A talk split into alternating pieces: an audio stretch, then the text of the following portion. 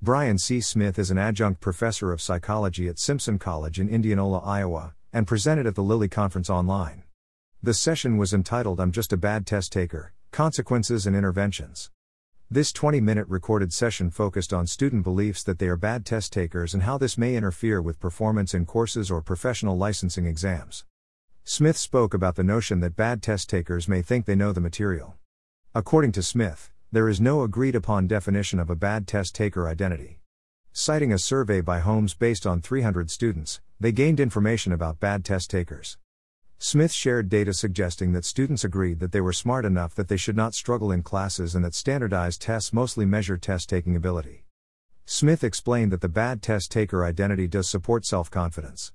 Further, Smith noted that the data from Holmes suggests a strong relationship between bad test taker identity and test anxiety. Smith discussed how the bad test taker identity relates to a fixed mindset.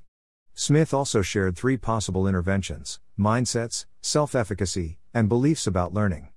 PERTS is a free intervention about mindsets. Limitations to mindset interventions include teacher mindsets about their students.